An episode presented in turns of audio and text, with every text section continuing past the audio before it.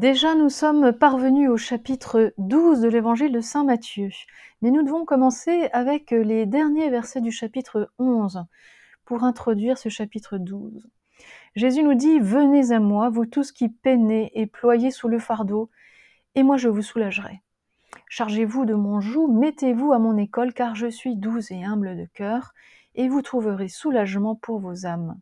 Oui, mon joug est aisé et mon fardeau léger. Eh bien, quand Jésus parle de son fardeau, quand Jésus parle de son joug, cette image fait immédiatement écho à la loi. La loi juive est comparée à un fardeau, à un joug qu'il faut porter. Et cela dans différents textes de l'Ancien Testament que nous ne rappelons pas aujourd'hui. La loi est à la fois euh, bien sûr considérée comme ce qui donne la vie au peuple, hein, comme, comme quelque chose qui libère, il n'empêche que l'image du joug est elle aussi employée pour euh, parler de la loi. Alors Jésus nous apporte euh, une interprétation euh, alors tout à fait originale de sa part sur la loi, puisqu'il précise que sa loi à lui, hein, son joug, est léger, qu'il donne soulagement pour les âmes que son fardeau est léger. Voilà, chargez-vous de mon joug, mettez-vous à mon école, et vous trouverez le soulagement pour vos âmes. Voilà. Donc euh, nous commençons par ces quelques mots d'introduction, et puis immédiatement nous entrons dans plusieurs euh, euh, controverses, justement à propos de l'interprétation de la loi. C'est le début du chapitre 12. Vous allez voir que dans les deux textes que nous allons commenter maintenant, le mot qui est répété, c'est le mot sabbat ou Shabbat, hein, le jour du sabbat. En ce temps-là, Jésus vint à passer un jour de sabbat à travers les moissons. Ses disciples eurent faim et se mirent à arracher des épis et à les manger. Ce que voyant, les pharisiens lui dirent Voilà tes disciples qui font ce qu'il n'est pas permis de faire pendant le sabbat. Et oui, rappelez-vous, le sabbat, c'est euh, un commandement, une règle d'institution divine où on observe un repos absolu le septième jour en mémoire du repos même de Dieu au septième jour de la création. Euh, et arracher des épis et les manger, alors ça peut nous sembler tout à fait anodin, en fait dans ce texte, dans ce contexte surtout, cela est associé à la moisson. Donc c'est interdit. Le jour du sabbat, la moisson elle est interdite. Donc euh, il n'est pas permis d'arracher des, épis euh, ce jour-là. Mais Jésus leur dit N'avez-vous pas lu ce que fit David lorsqu'il eut faim, lui et ses compagnons? Comment il entra dans la demeure de Dieu et comment ils mangèrent des pains d'oblation qu'il ne lui était pas permis de manger, ni à ses compagnons, mais aux prêtres seuls ah, donc Jésus ici euh, rappelle un épisode euh, qui, se trouve dans le livre de Samuel où effectivement, euh, ayant faim, David et ses hommes vont consommer les pains qui d'habitude sont réservés aux prêtres. Ce sont des pains d'oblation, des pains réservés pour le sacrifice dans le sanctuaire. Voilà, eh bien, David s'était donné, ou disons qu'une exception avait été faite parce qu'ils avaient faim. Voilà. Euh, la vie passe par-dessus la règle. Jésus cite cet exemple. Il en cite un deuxième. N'avez-vous pas lu dans la loi que le jour du sabbat, les prêtres dans le temple violent le sabbat sans être en faute? En effet, c'est que les prêtres, le jour du sabbat, offrent des sacrifices, offrent des holocaustes, euh, ont une activité débordante et peuvent même euh, euh, pratiquer les circoncisions ce jour-là. Ce qu'il veut dire que voilà, le sabbat, pour un bien plus grand, peut être, peut être relativisé, disons. Voilà. Et Jésus continue avec cette phrase extraordinaire où il dit Je vous le dis, il y a ici plus grand que le temple. Et si vous aviez compris ce que signifie c'est la miséricorde que je veux et non le sacrifice, vous n'auriez pas condamné ces gens qui sont sans faute. Car le Fils de l'homme est maître du sabbat. Ce sabbat, nous le disions à l'instant, il est d'institution divine. Il est au cœur du décalogue d'Exode 20 et de Deutéronome 5. Le sabbat, c'est ce qui garantit, c'est ce qui protège la liberté obtenue par Dieu pour son peuple. Le sabbat, c'est ce qui permet à l'homme de ne pas retomber dans l'esclavage et dans l'idolâtrie. Euh, et pourtant, Jésus a l'audace de se mettre à la hauteur de cette institution divine en disant le Fils de l'homme est maître du sabbat. Jésus a, l'audace d'apporter une nouveauté à ce commandement, à cette règle, et cette nouveauté, c'est lui-même. Une nouveauté qui est très difficile à tolérer pour des lecteurs juifs de notre évangile. Euh, c'est Saint Irénée qui disait déjà à propos de la nouveauté que Jésus apporte, Irénée disait, il a apporté toute nouveauté en s'apportant lui-même. Jésus, de par son autorité, peut euh, dire ce qu'il dit, c'est-à-dire dire qu'il est le maître du sabbat. Mais c'est aussi une manière de dire qu'il se fait l'égal de Dieu. Dieu seul pourrait abolir ce commandement puisque c'est lui qui l'a instauré. Mais il faut se rappeler avec quelle autorité hein, Jésus parle depuis le début de sa vie publique. Vous avez entendu qu'il a été dit, par référence à la loi juive, eh bien moi je vous dis. Il toujours une nouveauté. Jésus apporte toujours quelque chose euh, d'inattendu. Et Jésus se met plus haut que le temple. Hein. Je vous dis, il y a ici plus grand que le temple il faut mesurer la provocation des, paroles de, Jésus. Voilà. Alors, et puis il y a un deuxième épisode qu'il faut lire dans la, dans la foulée. Parti de là, Jésus vint dans leur synagogue. Et voici un homme qui avait une main sèche, et ils lui posèrent cette question. Est-il permis de guérir le jour du sabbat? Afin de l'accuser, bien sûr. Mais il leur dit, Quel sera d'entre vous l'homme qui aura une seule brebis? Et si elle tombe dans un trou le jour du sabbat, elle n'ira pas la prendre et la relever. Or, combien un homme vaut plus qu'une brebis? Par conséquent, il est permis de faire une bonne action le jour du sabbat. Alors il dit à l'homme, étends ta main, il l'étendit, elle fut remise en état, saine comme l'autre. Étant sorti, les pharisiens tinrent conseil contre lui en vue de le perdre. Alors, vous voyez, euh, on est toujours dans cette, euh, controverse. Hein. Qu'est-il permis de faire le jour du sabbat? Alors, l'image de la brebis hein, qui tombe dans un trou le jour du sabbat, elle, elle n'arrive pas ici euh, comme par hasard. Il s'agissait vraiment d'une dispute entre rabbins à cette époque-là, au 1er siècle. On discutait de savoir mais qu'est-ce qu'on a le droit de faire, qu'est-ce qu'on n'a pas le droit de faire. Et l'image de la, l'exemple de la brebis au fond du trou fait partie des cas débattus. Alors certains vont dire non, on n'a pas le droit de la sortir du, trou, on la laisse. Voilà. Les, les, Esséniens, euh, Qumran, les Esséniens, euh, dans leurs règles, évoquent cet exemple-là.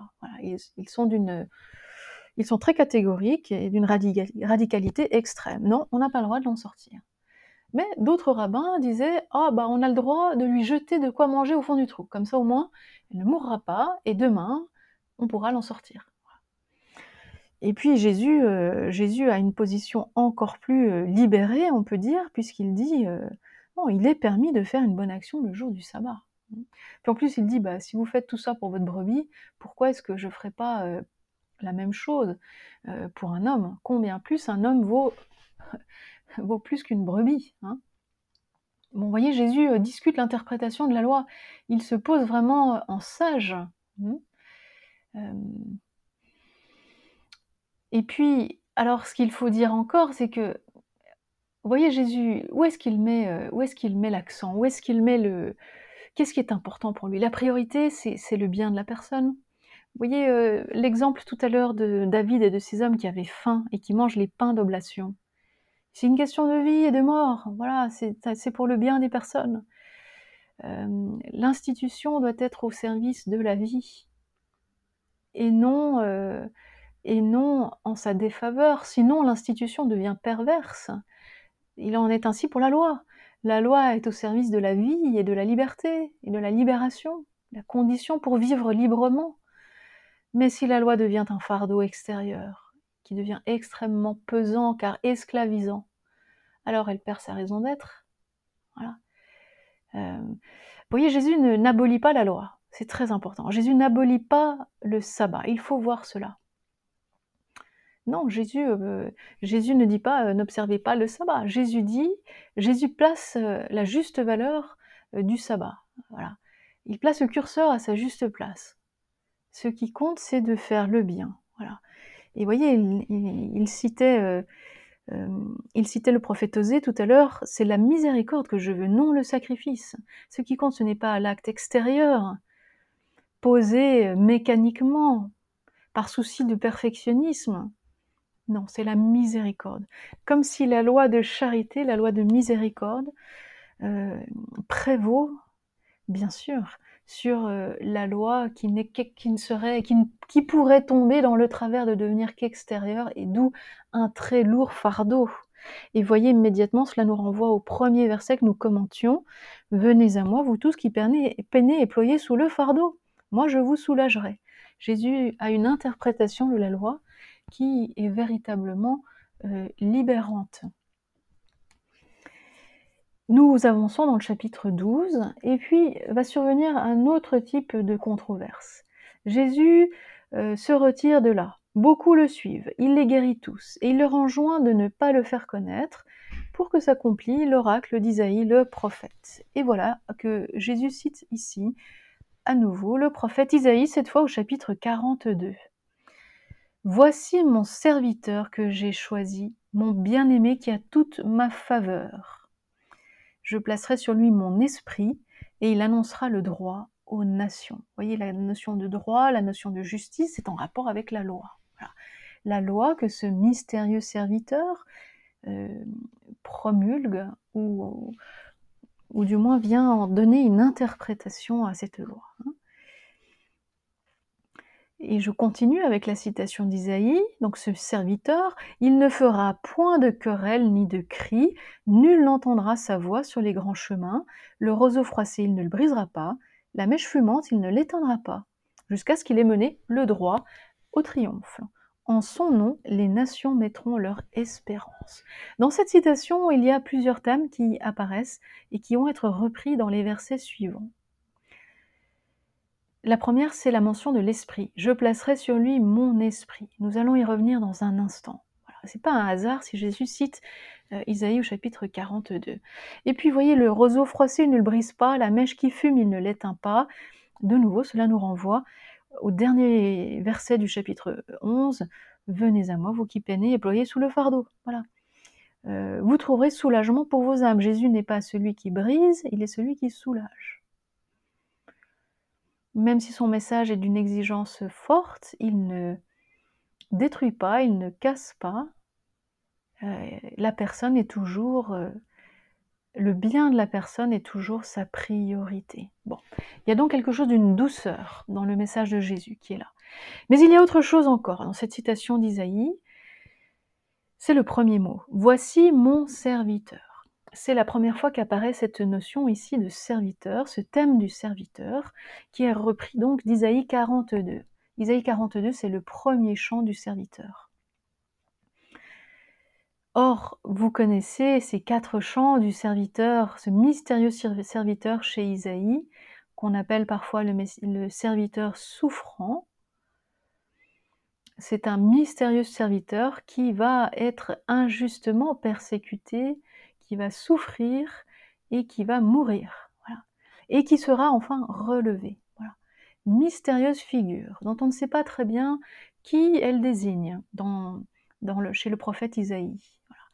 Pour Matthieu, c'est très clair. Le serviteur, c'est Jésus. Voilà. Voici mon serviteur que j'ai choisi, mon bien-aimé qui a toute ma faveur. Vous reconnaissez là encore la formule euh, que le Père employait au moment du baptême, cette voix du Père que l'on entend, celui-ci est mon Fils bien-aimé qui a toute ma faveur. Voilà.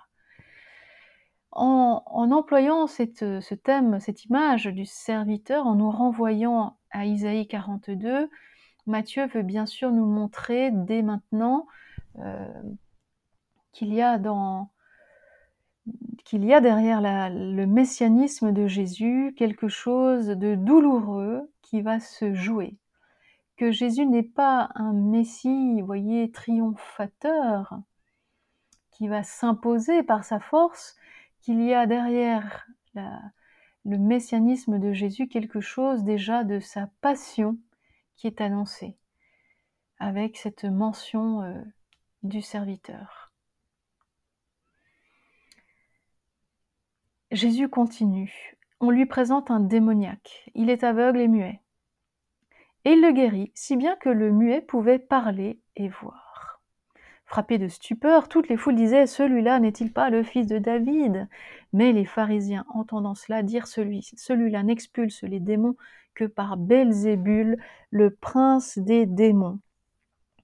Vous voyez, c'est étonnant parce que Jésus libère un démoniaque qui est aveugle et qui est muet, qui ne voit pas, qui n'entend pas, et euh, eh bien, en parallèle, nous est donné euh, à voir le portrait des pharisiens qui, c'est eux qui sont en réalité aveugles et muets. Hein. Ils ne voient pas, ils n'entendent pas. Ils prennent Jésus pour Belzébul, le prince des démons.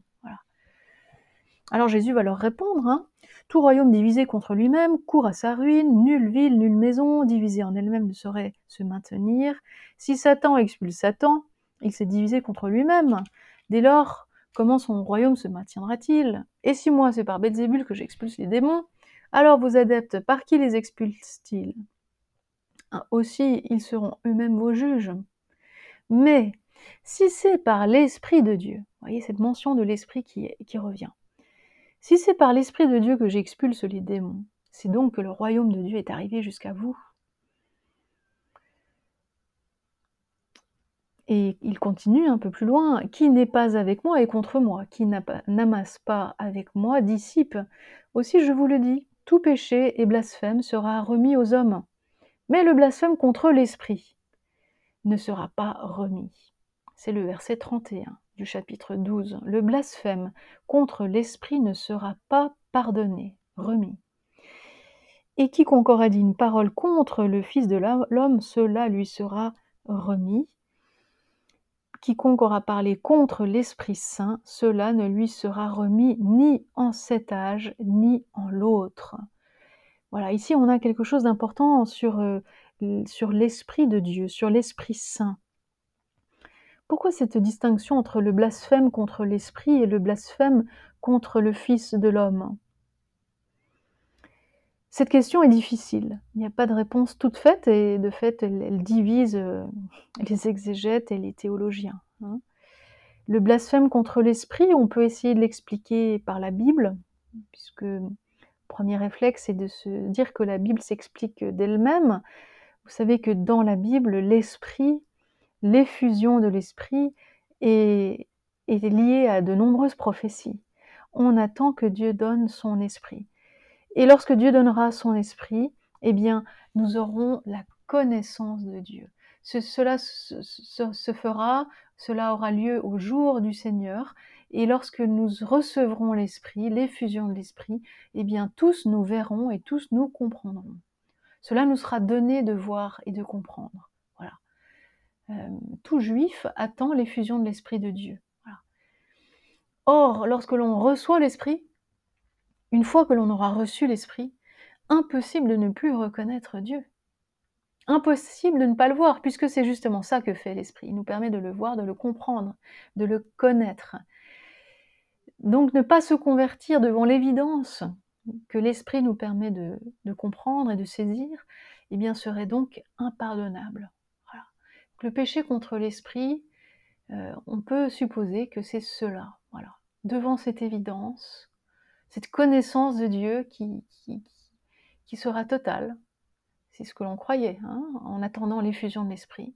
Eh bien, ne pas euh, adhérer, ne pas, se convertir, hein, refuser de croire, ce serait impardonnable. Voilà. Tandis que euh, le blasphème ou, ou une parole contre le Fils de l'homme, cela peut être pardonné, dit Jésus. C'est-à-dire une parole contre lui. Hein, il est le Fils de l'homme. Pourquoi est-ce qu'une parole contre lui ne peut être pardonnée?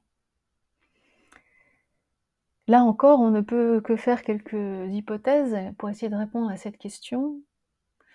Vous voyez que hum, Jésus Messie soit vraiment le Fils de Dieu, et nous venons de le voir au chapitre précédent, hein, euh, tout m'a été remis par mon Père.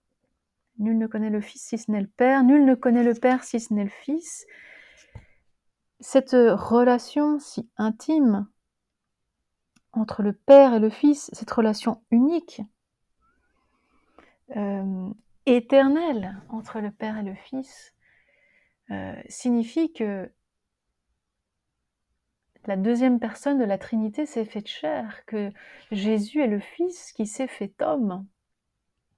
Il est Dieu qui s'est fait homme. Et cela, vous voyez, cela dépasse toutes les attentes, toutes les prophéties. Euh, aucun juif n'attendait que Dieu se fasse homme. Personne. Il y a là quelque chose, une radicalité absolument euh, euh, unique, unique à quelque part, on ne peut pas reprocher aux Juifs du temps de Jésus de ne pas reconnaître complètement cette divinité de Jésus. Le fait que le Verbe se soit fait chair, parce que cela dépasse, cela est au-delà de tout ce qu'on pouvait imaginer. En fait, c'est complètement inattendu, une nouveauté radicale et absolue. Donc, un péché contre une parole contre le Fils de l'homme, cela est pardonnable mais pas contre l'Esprit Saint. Voilà. Et puis, alors, pour terminer, nous avons un dernier épisode, là, dans cette fin du chapitre 12, où il est question d'un double signe. Le signe de Jonas, et puis celui de la reine de Saba. Maître, nous désirons que tu nous fasses voir un signe. Et Jésus qui répond, Génération mauvaise et adultère. Elle réclame un signe, de signe, il ne lui sera donné que le signe du prophète Jonas. Voilà. Vous voyez, Jésus a déjà fait euh, pléthore de signes hein, dans les chapitres 8 et 9. Et on en demande encore un. Jésus dit, ben, de signe, ne vous sera donné que celui de Jonas. En effet, Jonas euh, fut dans le ventre du monstre marin durant trois jours et trois nuits. De même, le Fils de l'homme sera dans le sein de la terre durant trois jours et trois nuits. Donc une annonce de la passion, de la mort de Jésus.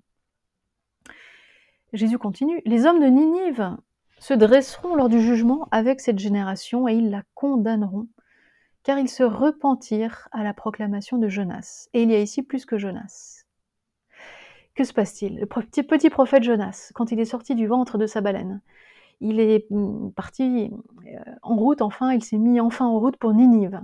Et là, il, euh, prêche aux Ninivites euh, la conversion. Il faut se convertir. 40 jours et Ninive sera détruite. Voilà, changer de vie, quoi. Les Ninivites et leur roi et toute la population, euh, tous, sans hésitation, immédiatement, font pénitence, se repentent, se convertissent en entendant le, message de Jonas immédiatement. Et eh bien Jésus, là encore, a cette provocation de comparer son peuple aux Ninivites. Les habitants de Ninive, vous savez, ce sont les Assyriens, ce sont euh, les pires ennemis d'Israël. Et c'est à eux que Jésus compare son peuple. Voyez la provocation. Eh bien, euh, il y a ici plus que Jonas, et pourtant vous ne vous convertissez pas. Voilà, voilà le reproche euh, de Jésus. Et puis, il y a ce dernier verset, le verset 42. La reine du Midi, ou la reine du Sud, se lèvera lors du jugement avec cette génération elle la condamnera, car elle vint des extrémités de la terre pour écouter la sagesse de Salomon. Et il y a ici plus que Salomon. Vous trouvez l'épisode de la reine de Saba qui vient euh, écouter la sagesse, ou mettre à l'épreuve même la sagesse de Salomon, au chapitre 10 du premier livre des rois. Voilà qu'elle est, elle aussi, elle est donnée en exemple à Israël par Jésus. Pourquoi? Eh bien, c'est une païenne. Alors, le royaume de Saba, c'est ce qu'il y a le plus au sud de la péninsule arabique. C'est le Yémen aujourd'hui. Elle vient de très loin, elle parcourt plus de 3000 km euh, à travers le désert pour venir écouter la sagesse de Salomon. Et Jésus dit, il y a ici plus que Salomon. Voyez de nouveau le reproche qui est adressé, euh, à qui est adressé aux, Juifs euh, du temps de Jésus. Une critique, un reproche extrêmement sévère. Et voyez, on nous dit que c'est bien euh, les Ninivites, les habitants de Ninive, et la reine de Saba, donc des étrangers, qui jugeront Israël. Voyez un peu la, force des paroles de Jésus. Elles sont violentes, ces paroles. Hein. Ce sont les étrangers, les païens, ceux qui ne connaissent pas le vrai Dieu, le Dieu d'Israël, qui pourtant vous jugeront, vous, parce que vous n'entendez pas et vous ne voyez pas. Voilà, paradoxe extrême. C'est sur cette note que nous nous arrêtons et en disant encore que si Jésus donne pour exemple les habitants de Nénive et la reine de Saba, eh bien, c'est l'étranger qui déjà trouve sa place quelque part hein, dans ce grand plan, ce grand dessein divin de salut. les, étrangers, les païens sont convoqués eux aussi à entrer dans le mystère du royaume. C'est cela que, c'est tout cela qui est déjà insinué en nous donnant comme exemple euh, ces Nénévites, c'est cette reine de Saba. Belle espérance pour les non-juifs que nous sommes. Le royaume est pour nous.